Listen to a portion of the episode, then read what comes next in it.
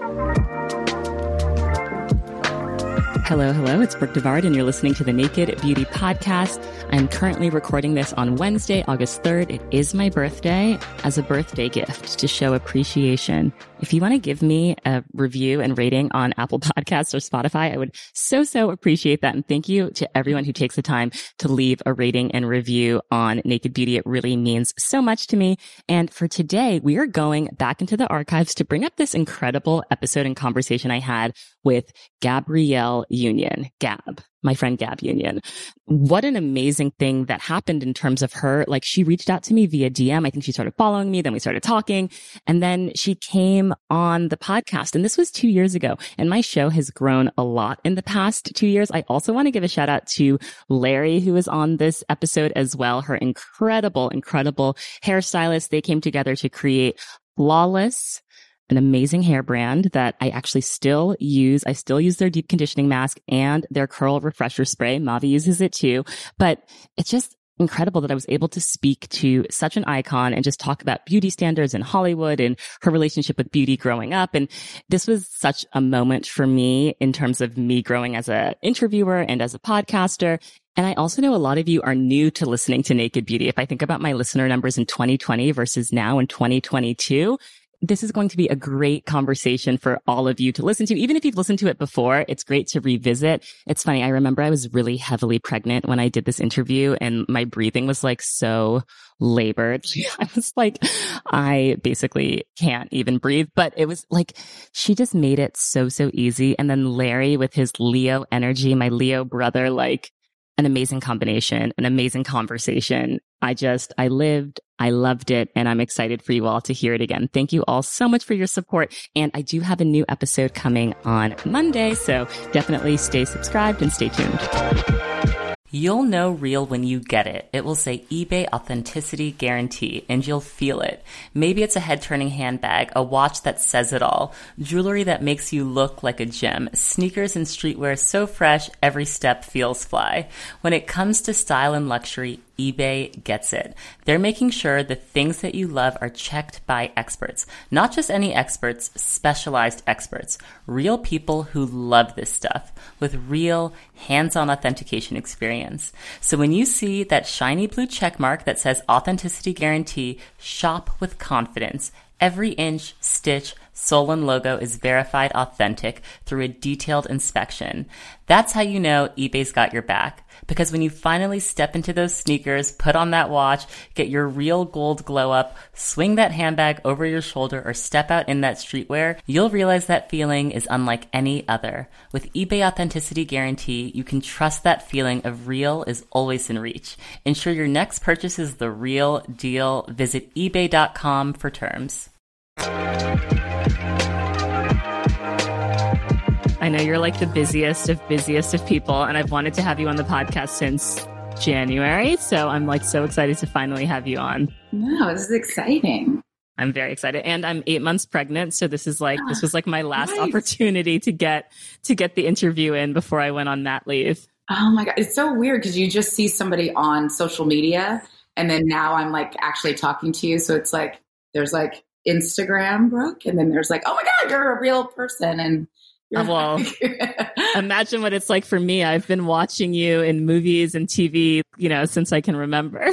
It's like wild and awesome. So I'm glad that we got it in before yes the little human is, arrives. Well, all of my listeners know who Gabrielle Union is. You are an actress, an activist, an author, an entrepreneur. You've got your fashion line. You've got now this hair care line, which is a relaunch, which I'm so excited to talk to you about. But you do all of the things. If we could just start on like a superficial note, you are just such a beauty icon. Like whether you're rocking braids, your natural hair, whether you're like in workout clothes, swimsuit, glam, like you always look so good. Oh my gosh. Thank you. I don't always feel good. So that this is landing so nicely today. So I appreciate that because I no, don't always feel that way. So thank you.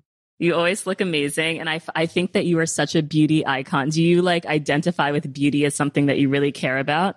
I care about it in a way um, that might be a little unhealthy for me.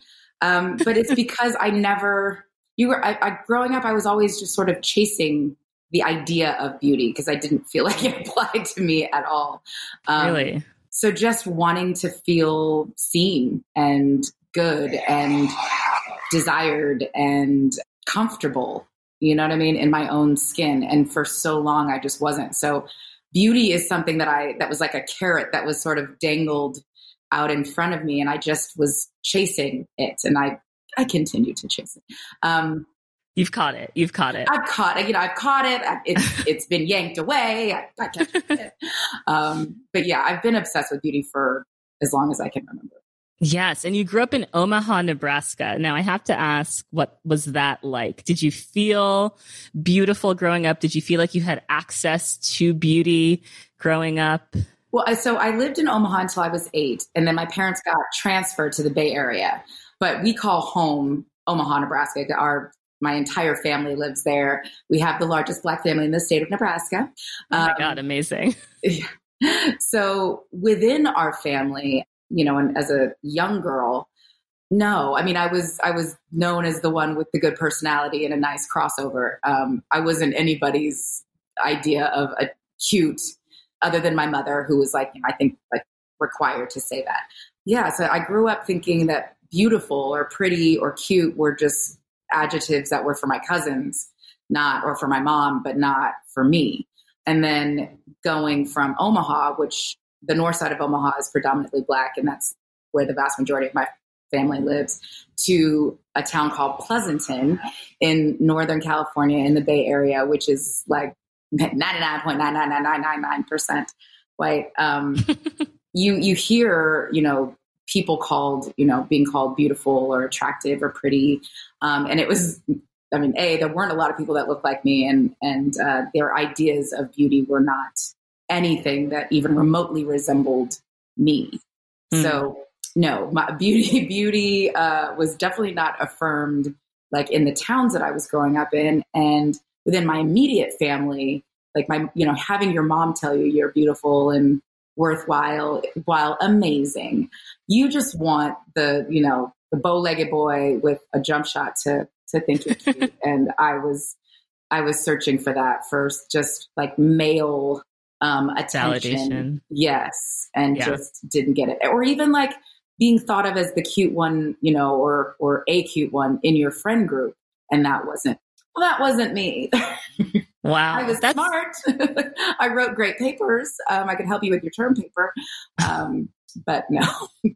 That's really interesting to hear you say because you're clearly so beautiful and you've been on, you know, all of these like objective lists about the most gorgeous actresses, most beautiful people in Hollywood. But to know that you didn't feel that growing up is really interesting. Was it, when did you sort of like start to see yourself that way, like and come into your own beauty? Probably around the time I got my braces off, I thought, okay ah, wait a second, I might be onto something. Um, because I, I suck my thumb even through having braces. So I had buck teeth, and one of my teeth was further out than the other, so I couldn't even close my mouth. So by the time I got my braces off, after headgear, neck gear, rubber bands, oh my god, and I had straight teeth, and it's like having changing your smile changes your whole face, and I kind of felt like I'm maybe somebody out there not related to me, might think that I'm cute, maybe. And starting to go back to uh, spending the summers in Omaha.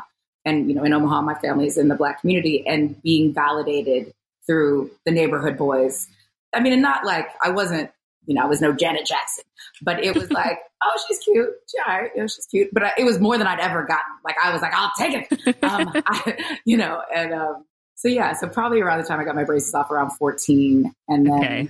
just through high school, um, going to basketball camp, you know, any any anywhere that there were boys that weren't from my hometown, um, where there was an ounce of diversity, I was like, maybe, maybe somebody will see me and like me, and I'll get to meet their parents.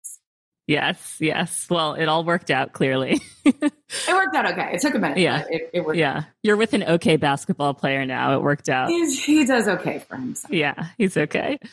So, did you have beauty icons growing up? Were there people you mentioned Janet Jackson, but were like were there women that you looked at and you thought like, oh God, if I could just look like that? Because you were one of my beauty icons growing up. So I'm so curious, like who your beauty icons were. Oh my God! Literally everyone I saw in magazines. Um, Janet Jackson is, was, and forever will be Yes. my beauty icon. I, like I, on occasion, still to this day, will draw on the mole, like Yes. like the Janet mole. yes. Um, I wanted to be Janet so bad. I still do. But yeah, I mean, like all the models. So Naomi, Beverly Peele, Gail O'Neill, uh, Roshumba, you know, Tyra. Like you want to see, you want to be the girls in the magazine. Vivica Fox, so fine. Uh, Nia Long, like just yes. anyone that that I thought like, oh my gosh, like people pay to watch you. That has Yes. to mean something. I wanted I wanted that so bad. But yeah, so it's crazy to me. Like when I first meet these people, I'm like, I'm still like the girl that was like taking in their picture from like black hair sophisticates or like hype hair. It's like, make me look like Janet Jackson in the Black Yes. Hat video, please. Um, and then I'm like hanging with Janet and I'm like, I'm still like, it'll never be, it'll never get old for me, like meeting my heroes.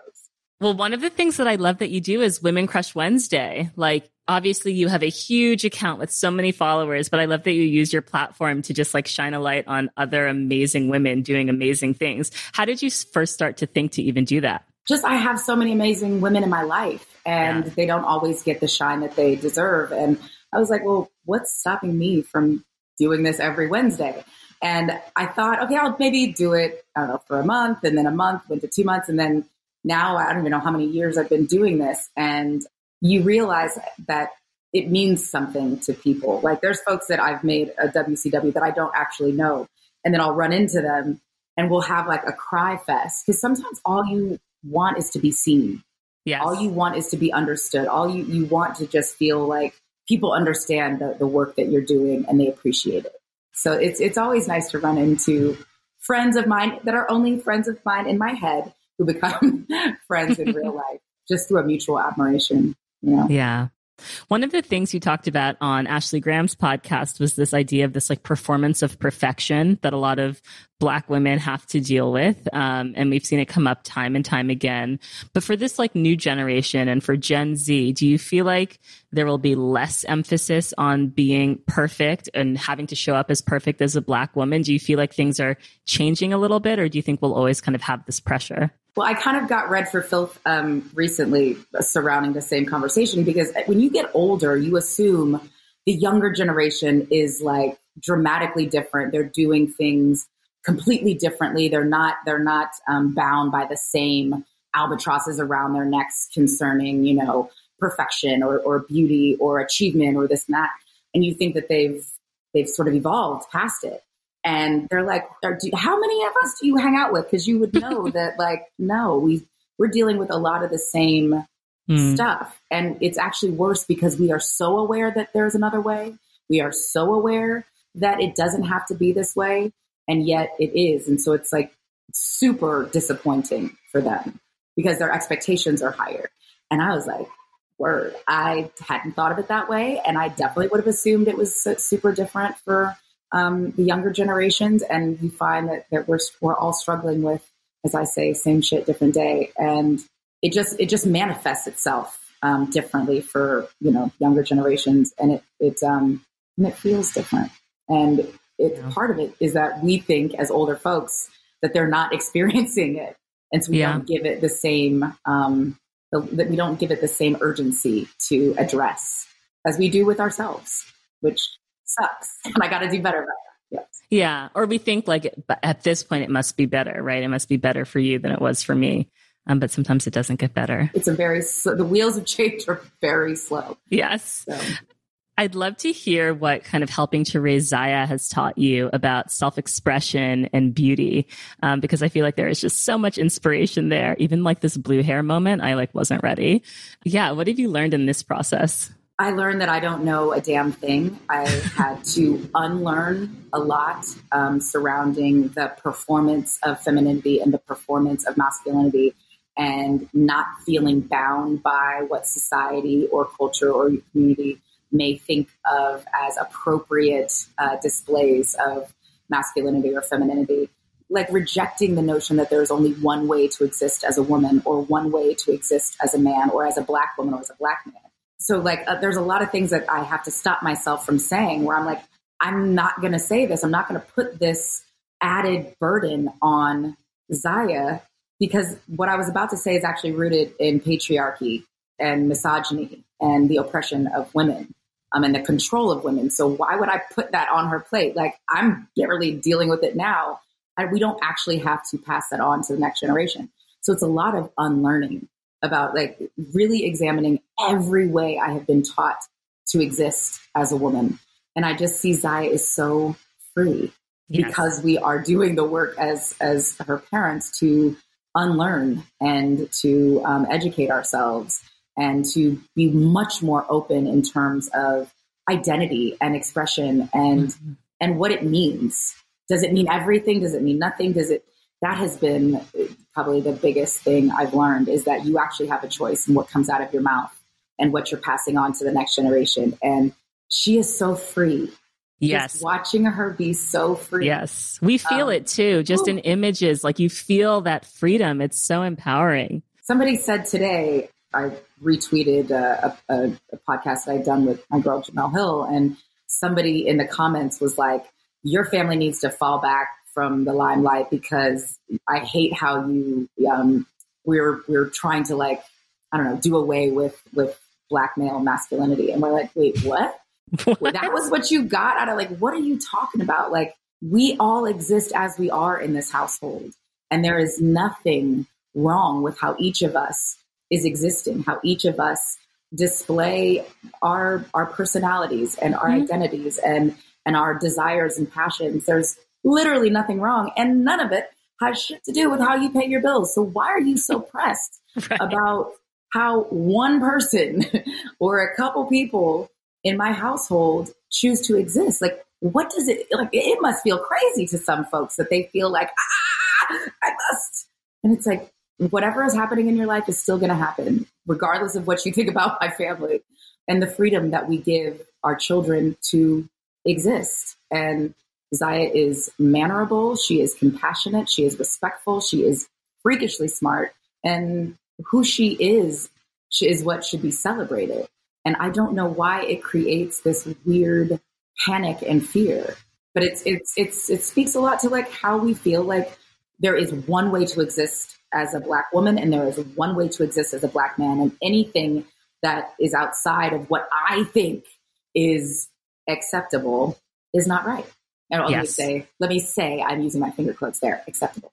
Um, yes. And I and I have to try to destroy it or malign it or um, discredit it or insult it. It's like this is wild, but the world we live in. Exactly, the world we live in. Well, I would be remiss to not bring up Kaavia because as also as a as a soon to be mom, like she gives me life. I've been following the, like, I've just, I feel like we've all watched her grow up. As a mom, like, what do you want to teach her about beauty and style? I can't wait until she's old enough to like put together her own looks because I feel like we're in for a treat.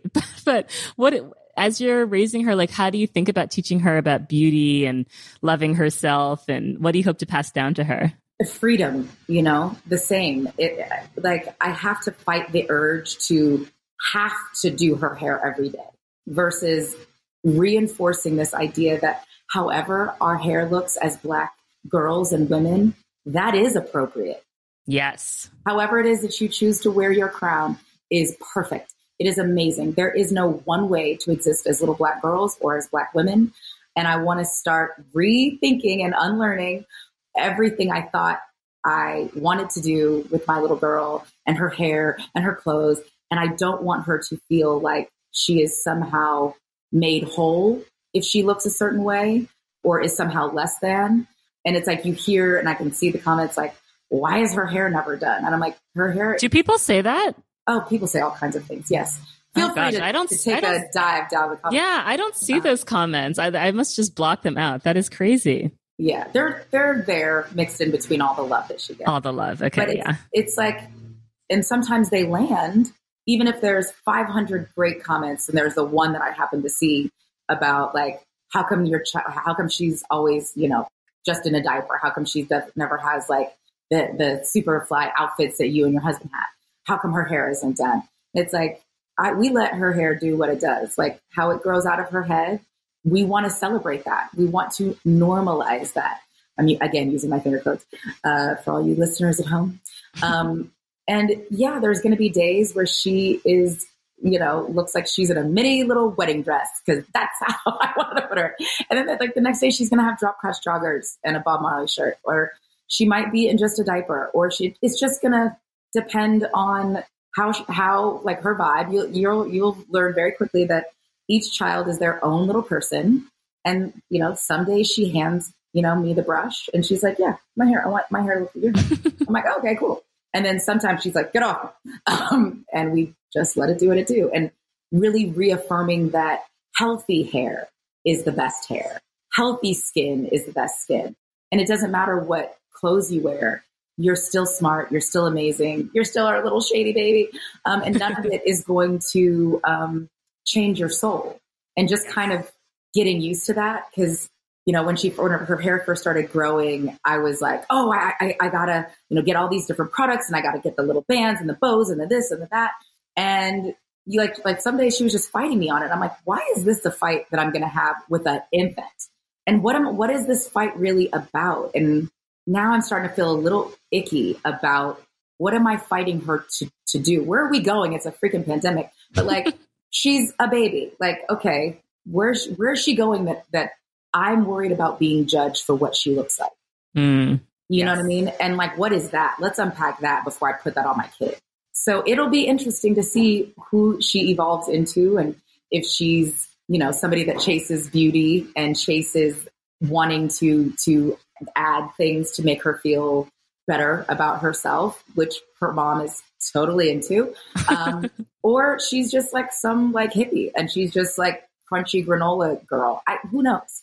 Um, yeah. But not making her choices feel like some kind of personal attacks on me as she grows up. And, you know, when we think about our families, and the fights that we might have had with our mothers about like, what are you doing with your hair? How come your hair looks crazy? Or what, you know, you dyed it? Like, what are they going to think about you, us? Right. You know, that you have these hairstyles or what are those clothes saying about your parents? Yes. You know, like, like you don't know Jesus because, you know, whatever. I want to wear right. soccer shorts to school, like whatever. Right. Um, but yeah, trying to let go of some things that felt very natural to me. um, and uh, just recognizing that I just do not want to add to the oppression and subjugation of our girls. Like, yes. Not interested. I think that's beautiful. Well, 2020 has been an insane year. It's been like very difficult um, for all of us. But you've also gone through a lot yourself this year, and I'm just wondering, like, what what does self care look like for you in this time? How have you been able to kind of put yourself first and make sure that you're doing well, so that you can give back so much to other people? It's a, it's a day to day thing, and it's not always pretty, and it's not always what I set out to do. um, you know, there's certain days I can look at the schedule and be like, okay, this day I'm gonna my you know my anxiety is gonna be on ten. It's it's a crazy packed schedule. I'm gonna take a bath that night at eight thirty, and I'm gonna read this many chapters. I'm gonna light these candles, and then you know that time rolls around, and all I want to do is hide in the bathroom and play words with friends. So just kind of giving myself grace that um, even my self care plans, the best laid plans, are not always gonna look the way I want them to look. And I have found self care in the most random of places. Like we moved in the middle of the pandemic. Don't uh, suggest that at all. But um, where we live, there's like a, there's a, a lot of wildlife, and there's a what we thought was one bunny, but turns out that that uh, that saying about rabbits multiplying, like having sex like rabbits, turns out our little bunny friend has like 57 kids. So we see these little bunnies, and my immediate reaction was like, vermin. They have we have to keep them out. And I realized I moved into their little home and uh, just I found I started finding peace in watching this rabbit family, this very large rabbit family, and watching the hummingbirds and like, re- like researching about the flowers that you know are out here or the trees or making peace with bees. I've been talking about this a lot. Like I kind of feel like a lot of the the little wildlife that's around here I can relate to because they have like the the knock on bees. It's like you got to get rid of the bees; they're going to sting you. Keep them away. Ooh, rabbits! Like set traps and ooh these like. And I'm like, that kind of sounds familiar. Kind of know what it feels like to be not wanted in your own home, and just kind of like leaning into my earthy, crunchy granola hippie side and finding a lot of peace. The more I learn about nature, I'm finding a lot of peace yes. being outside versus feeling attacked by all the things that exist out here. And I feel like you're also so good about working out. Like you're doing your videos, which like I, I, I, guess I'll just blame it on my pregnancy, but that's not even an excuse. like I feel like I've had no motivation to work out during this pandemic. How do you even get motivated to let's say like, okay, like I've got to move my body. I've got to sweat. Like let's do it. Well, I've been um, dealing with PTSD since I was 19. And one of the ways that I've been able to cope with the terror of PTSD is through exercise. Mm-hmm. And it just gives me a like a little release valve. It's like just letting a little bit of the air out. So I've been working out just for my own sanity. And then you get into this industry and, you know, people are very critical about everything. And so sometimes working out doesn't feel therapeutic. It just feels like a job that I actually hate. Um, and I'm looking to get by but throughout the pandemic, there's just been chunks of time where I just, I just don't have it to work out. Like I just don't do anything. And I started feeling like I was circling the drain a bit. And my mental health was taking a hit by not being able to release those endorphins and, and work out a lot of my anxiety. So I kind of just started like forcing myself, no matter what I felt like, just even if it's 20 minutes. Um, and talking to a lot of moms, you know, like um, talking to Lala, uh, who was, you know, um, quarantining up in Portland, this area she'd never been in before, feeling isolated, talking to Ayesha Curry, like, what are you doing? How are you staying motivated, you know, with people who have big lives and stuff. And just like Ayesha was like, girl, I do HIIT. And I was like, what is HIIT? Like, I didn't know all the terminology. And she was like, it's, it's like a, um, interval training, but it's, you could do it anywhere from 10 minutes to 20 minutes. And she's like, sometimes that's all I have, but I feel a thousand percent better. And I was like, hold on, let me Google what a HIIT thing is because I didn't want to act like what, you know, super clueless. And sometimes if that's all I have, I find that I feel a thousand percent better. So even if it's just 15, 20 minutes, I just try to give myself that. Um, we take walks because there's not a lot else to do during the pandemic. Everything's closed. So we'll take walks or hikes as a family. Yeah, we're just trying to find other little ways of like, we'll swim in the pool, of just trying to stay active for all of our mental health. And luckily, I have a lot of support here at home who, you know, they've all had to do their own research about what is PTSD and like how does it manifest? Yeah. how can it shapeshift and how can I, you know, my husband, how can I be of better service? Yes, um, yes. Yeah. So I, I got, I lucked out.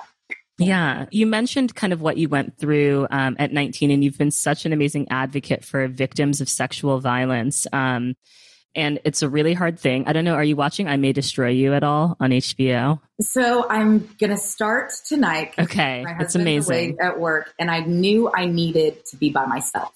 Yeah. Because I'm not sure how I'm going to react. Yes. And I it's hard to watch.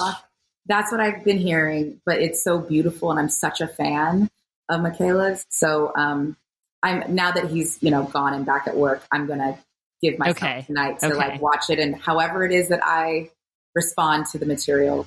I'm gonna ha- I'm gonna give myself grace and this bit of time to kind of watch and, and process. But yeah, I'm I'm the more that we talk about our experiences and the more we're transparent about those journeys, however long they are, um, and brutal and um, healing they can be, the more community, the more sense of community that we have. Because for so many of us, you feel like you're on a deserted island and it's so isolating and it's so lonely and it's so terrifying and you feel like no one could possibly understand what I'm going through. And when you hear other people's stories and you get the, oh my God, me too, that happened to me.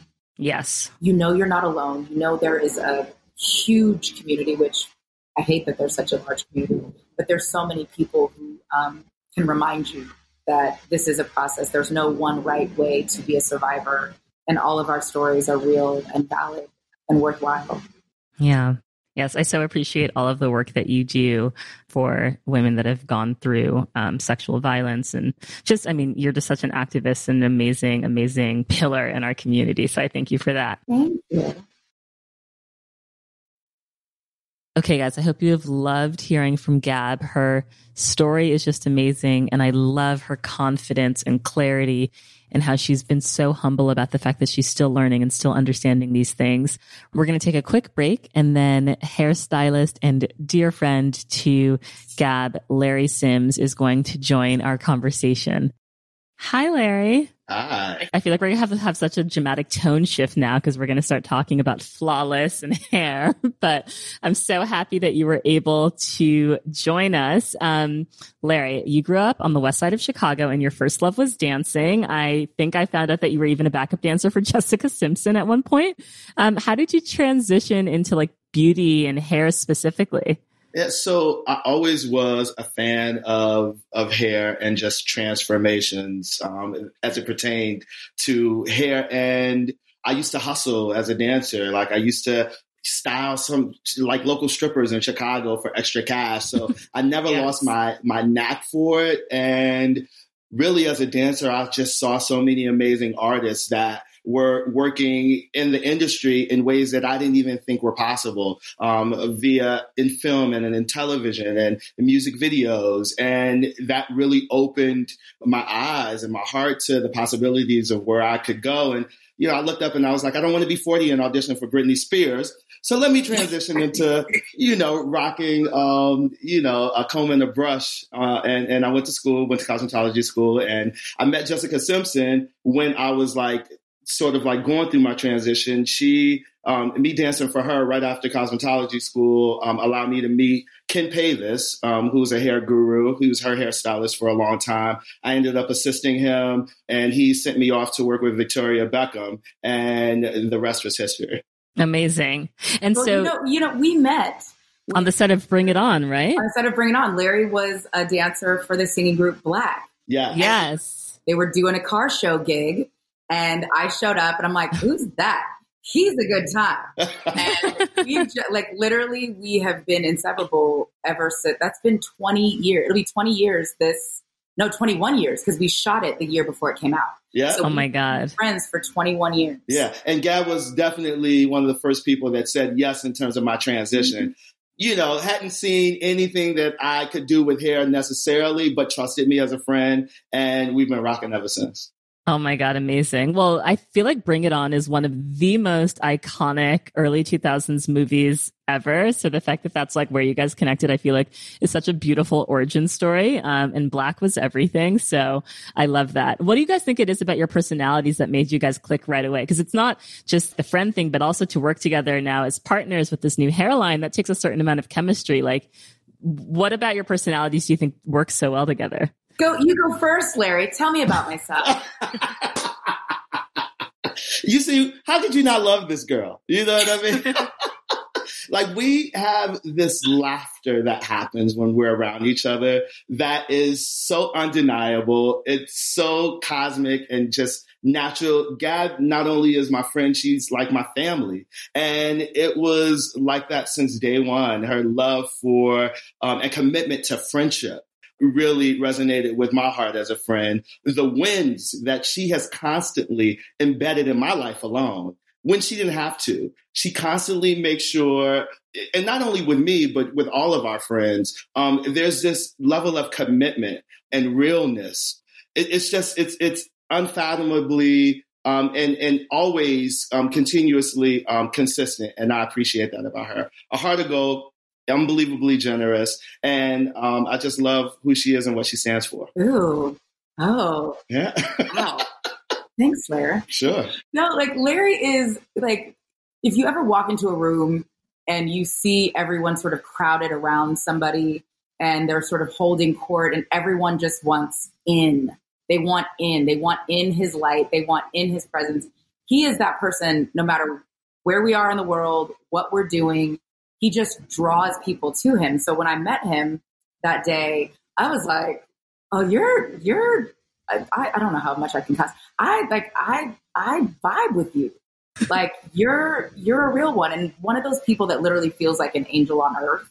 Like you're on some otherworldly shit. Like there's no one who could be like this all the time and always have this kind of energy of like the vibe and the style and the and it's a good time. Like we we have adventures. Like yeah. these bunch of shits. Like we have a great, we just have a, a great time. And then when I started meeting his friends and he started meeting my other friends and we sort of built this crew of amazing, fun people who are kind of on the same page that we are, which is like, if I got, if I have five pennies, I really only have one because I'm gonna give them out to the rest of my crew. Like, mm. no matter what I have, you have, and vice versa. And everybody's just on the same page of like not being an asshole, not being like, you know, my my my shit doesn't stink. I'm and and or, or like not wanting to put anyone else on. That yeah. wears me out. Like what? Like it's I find like we both talk about this all the time. It's like it's like what do you think is going to happen if you put somebody on? Do you feel like you'll be just cast into darkness, like and and like you you'll never get another opportunity? Like to me, the like shining a light on more people just creates more light for all of us. And Larry really lives by that, and it's kind of dope. So when we yeah, so we were trying to figure out how I can redo and relaunch Flawless. Um, there was not going to be any kind of any kind of Flawless without Larry Sims, and launching it the first time without him. I mean, I don't want to say that's why it, you know, like, it, you know, it, it wasn't what my dreams were, but I realized that making sure that the man that has been in the trenches with me has ownership of this dream and not just in servicing the dream, but you are the dream. Like you are part of this of this whole story, and you should reap the benefits of ownership. Yeah, and it's changed everything. Everything. I mean, and I have to add to that. You know, I've had deals in the past, obviously not ones with one of my best friend, but after you know, fifteen plus years in the industry, um, 12 or 13 of which I've always been signed exclusively to um, other brands in terms of partnerships. The fact that she could have said to me, I want to bring you on as a spokesperson. I want you, I want you to help me to, um, you know, reestablish my brand, go through the trenches with me. I would have, I would have been like, absolutely. But the fact that she took it a step further and said, I want you to be a part owner in this, the, the level of generosity and thoughtfulness is is one in which you know exemplifies who she is as a friend, but who she is in, in the core of, of, of, how she rocks with her people um, and wanting us to win. She says, "Ain't no fun if the homies don't have none," and I appreciate you know her for for including me and inviting me to the party. That's beautiful. Well, Gab, in terms of your hair journey, I know that you experienced some hair loss due to IVF, um, but you've also you've been in the limelight for so long. You've you've had your hair done probably a million different ways. You've probably had people mistreat your hair. Um, you've probably you know gone on your own healthy hair journey. What did you want this line to accomplish, and how did all of your kind of experiences with your hair lead up to this point of making flawless what it is today? Yeah, when when I first went to re, to launch Flawless in 2017, it just coincided with after multiple rounds of IVF. Like there were, it used to be like these like little dime size bald spots that would open up about three months after a, um, a cycle. Except those bald spots started connecting, so it went from little spots that you could kind of cover to like ovals, and then the ovals started connecting to other ovals, and it was like a headband. Luckily, I had a hairline, which was helpful with the wig situation.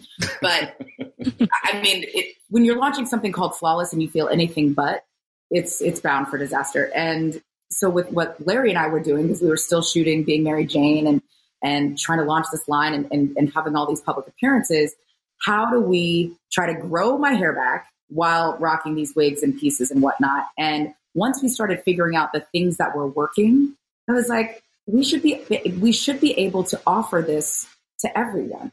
And so as quickly as we launched, I was like, I have to reimagine what this business is. And it needs to be black owned first and foremost, not just black fronted, black owned and black led and black listened to and black marketed and, and all of that yes. um, needs to be just completely redone. And having Larry be able to actually talk to the chemists, you know, as we are doing our reformulations who's like like he can all that experience and expertise is like no no no this works that doesn't work why do you keep trying to put silicones in this like no like i know what you know we are as a collective community used to those silicons feeling like uh, the silky but it's actually not as helpful as you're claiming it to be and why do you keep pushing this We Yeah. want to have a different ingredient story.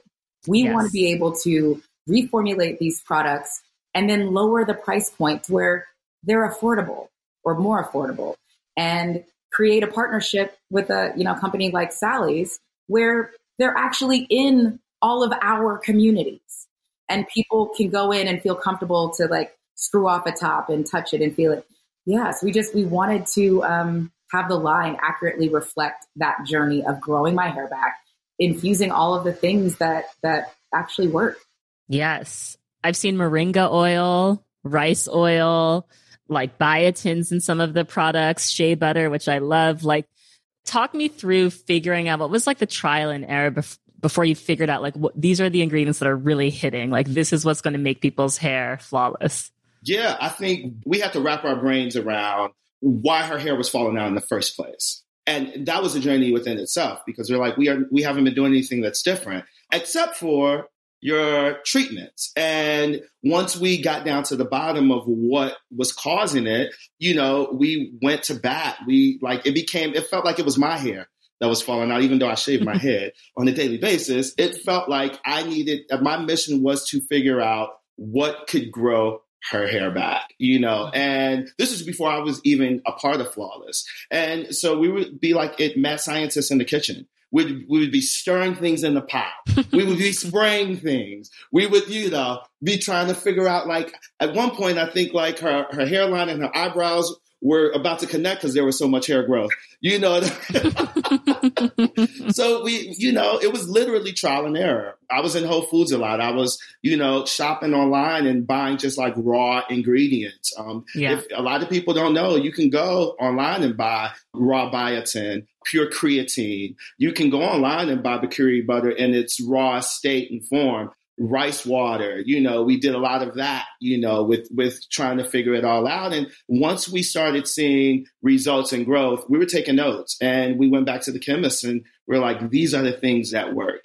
And what's amazing about it is we didn't have to have any of the sulfates. We didn't have to have any of the parabens and all of the stuff that a lot of companies have used to stretch um, the product so that they their their price margins could be higher because you know you produce more product when it's not as great quality, but you can produce a lot of it and you're making more money.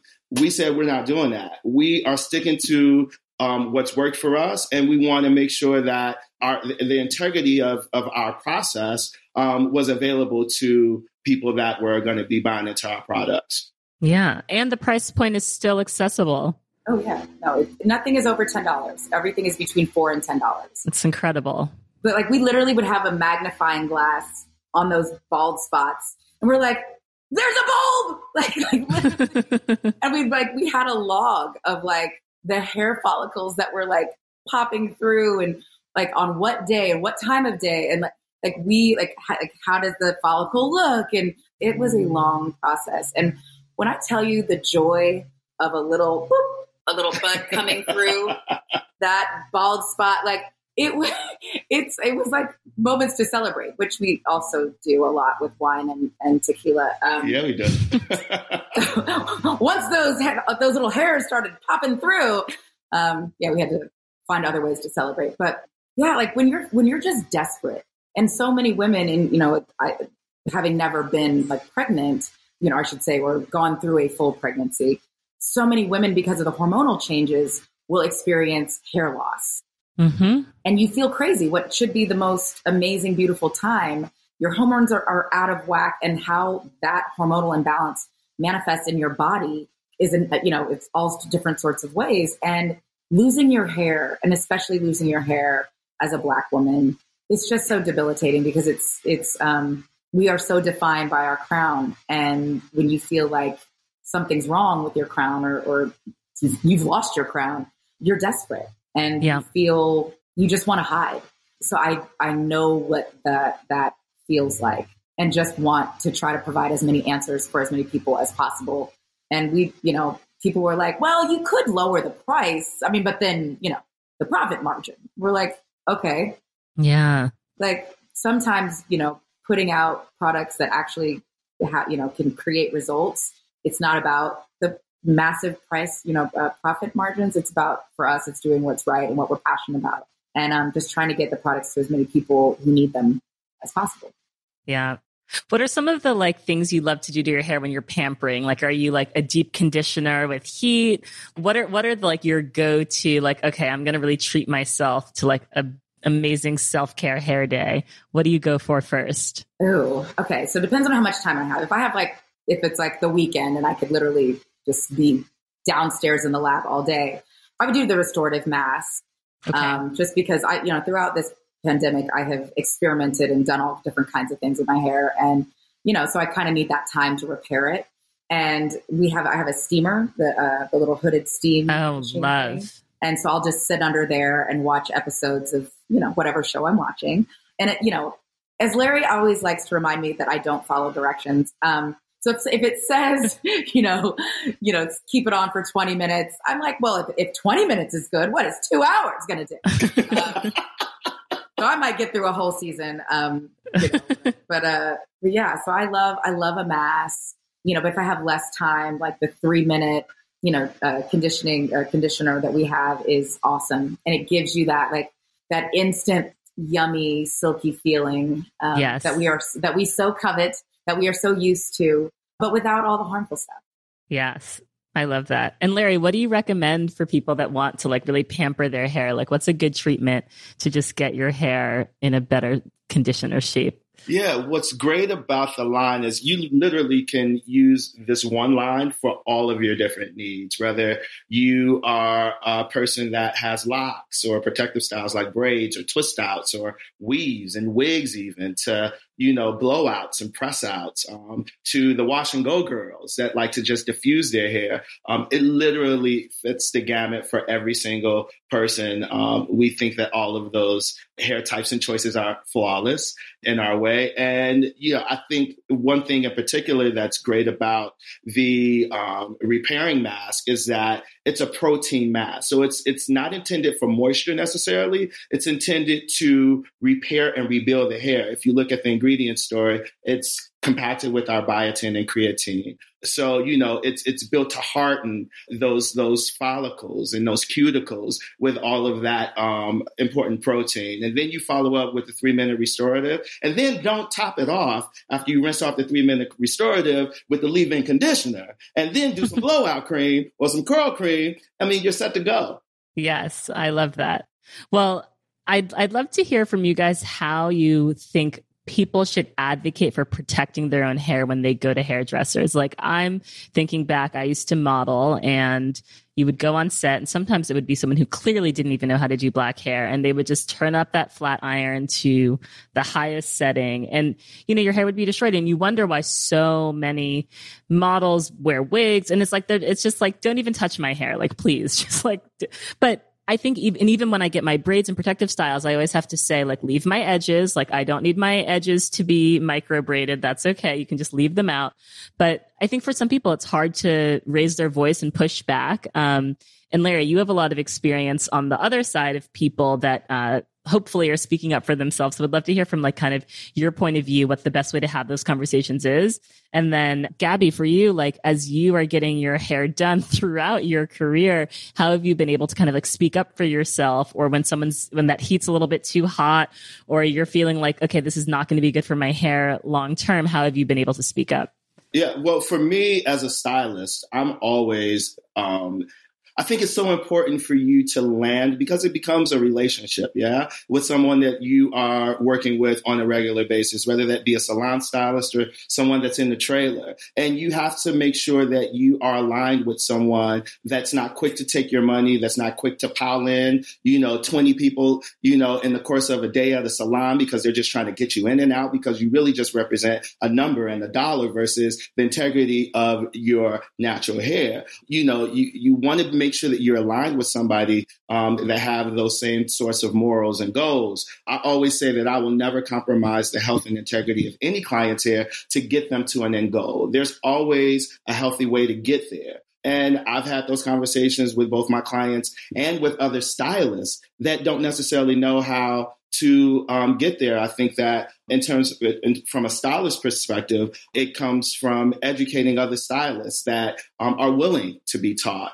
Um, and I know Gab is probably going to speak to the lack of diversity that we oftentimes see and, and experience in trailers. You know, there's only um, so many of Larry Sims and so many, you know, people that are, have access to the industry that they allow in because of so many loopholes that we have to jump through. But I feel really most sad about actresses who and models that have to show up on set and have to like fight for just basic skill sets in terms of the health and integrity of your hair. So um, yeah. yeah, Gab can kick it off from there. She can take it from there. But it's it's a it's an ongoing struggle, and uh, we do intend as a company to continue to use our voices and our position in the industry to uplift, to educate, and inspire all stylists and also um, the unions to to do better for all of us. Yeah, I mean, whew, I have so many stories. I'm trying to think of like the, how to combine them all. But like basically, like Larry was saying, it's it's it's a relationship. So when as an actress, when you come into the trailer and you look around, and if you know there's not anyone that looks like you, and sometimes you know depending on your role, there will be like like a I don't know like a fight to see who gets to do you. Because if if the production believes that you are an important you know character or whatever, the head of the department head will want to do you. Um, because how will it look if the department head isn't doing the star. And it's like, well, hello, Mr. or Mrs. Department Head.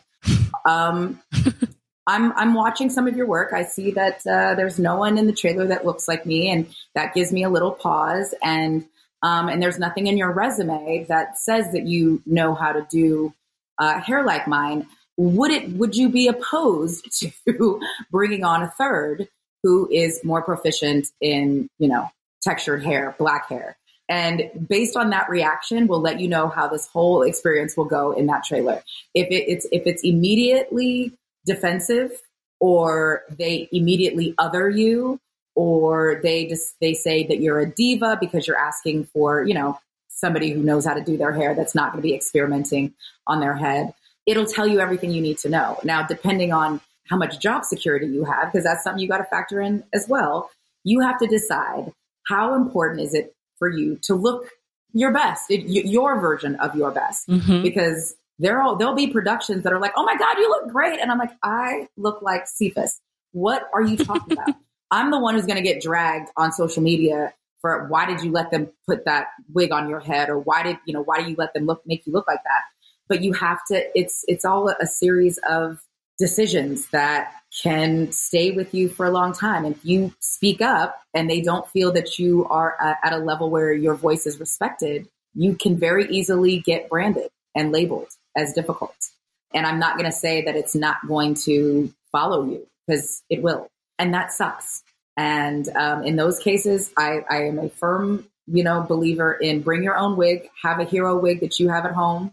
Don't let them cut it because you're going to need that wig to, to last on a number of productions but a wig that is fitted to your head yeah. that that allows you to look in a way that, that you want to be seen or you just get, get your hair done before you come to work and you have to hope throughout the day that that they don't need to touch it up it sucks because it's it's just unfair and totally. what what our responsibility is as OGs in this game who have who run who have production companies who are number one on the call sheet, you have to make sure that everyone on um, your production feels comfortable and feels um, seen and heard and respected, and that we have a diverse enough um, hair and makeup trailer that we can um, meet the needs of this, you know, all of this diversity and inclusion that we're all calling for.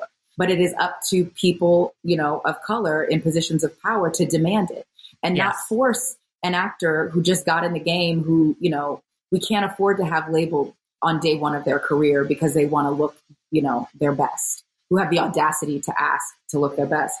It's on us. Um, and we can't just look out for ourselves. We have to look out for everybody else as well because it's hard and it sucks. And at the end of the day, we are going to be the memes. Our bad hair, bad wigs, bad whatever. Right. It's right. us that it's our faces. It's not the person that's that calls you a diva or says that you're a bitch or whatever because right. you're asking for the same thing that everyone else has, which is somebody who's qualified to do them. But I, I also want to be realistic that you speak up and you do what's right by your head your hair, you, your head might be the first to roll. And I'm, I cannot say that enough. And it is wildly unfair and it's jacked up. And until more of us who are in positions of power speak up and demand better for all of us, it's going to keep happening. So well, good for you for speaking up on it because it's so needed. And Hollywood has so far to go. I think in a lot of ways we've seen progress, but as you guys are both illustrating with these stories, there's just so much more work to be done. I want to ask you guys a final question. I ask all of my guests on Naked Beauty. Um, when do each of you feel most beautiful? I feel most beautiful when I wake up and open my eyes before I brush my teeth, before I shave, before I exfoliate and moisturize. Sometimes, you know, after I meditate, uh, and you know, I, I, live in a really beautiful home that has tons of great sunlight, and I feel like it's always just God's sun and light shining on me. I feel like that's where I get my energy from. That's where I refuel, and I feel most myself, most in my spirit when I first wake up. That's beautiful. And you can tell if you follow uh, Larry on social media, he will give you a bed selfie, a very sexy bed selfie. So he's not lying. That's truly when he feels sexiest because we wake up. So I'm like, like my D will be like, oh, Larry, Larry, uh, Larry posted another bed shot. Yep. And, and so he's Larry is dead, dead, dead serious about waking up and feeling sexy. Very and, honest. um, and I'm like, and I think my social media would uh, agree that I feel most sexiest in a bikini. Mm. The smaller, the better. Yeah. Um, we love it. You know, in the sun, I want the warmth of like the sun on my face, and I just want to just be free and just in the, in some in or near somebody's water. Yeah, just chilling and not feeling rushed or or poked or observed and I can just be me with my family and my friends, that's when I feel my most sexiest. Yes. Love both of those answers. Love both of those answers. Thank you guys so much for coming on Naked Beauty and sharing Flawless. It's launching August 3rd, which is my birthday. So oh, it's happy birthday. It's a Leo product, which I love. And I feel like, you know, Leos are all about their manes and hair. So I feel like it's perfect. Um, and I'm just so, so happy for you guys. And it's also just, you guys said this before, but it's truly a black owned and operated company, which I feel like is so important. There have been so many brands that have come out that you think are black owned or they certainly market to black people, but you look behind the scenes and that is just not who is reaping uh, the benefits or the profits of the company. So it's just so great to see that the two of you have come together to create Flawless. And I can't wait to try it. Um, it sounds like it's an amazing, amazing line. No, thank you. We're so excited. We're so excited. Can't wait for people to get like get their hands on the actual products and uh, we're excited and a perfect birthday gift. Yes, true, true. fellow true. Leo too, August twenty first over here. Oh my gosh, good, great Leo energy. I can feel it. Absolutely, you too.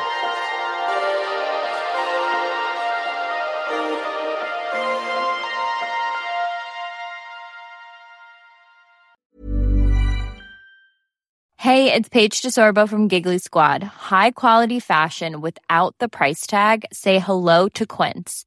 I'm snagging high-end essentials like cozy cashmere sweaters, sleek leather jackets, fine jewelry, and so much more. With Quince being 50 to 80% less than similar brands. And they partner with factories that prioritize safe, ethical, and responsible manufacturing. I love that. Luxury quality within reach. Go to quince.com slash style to get free shipping and 365 day returns on your next order. Quince.com slash style.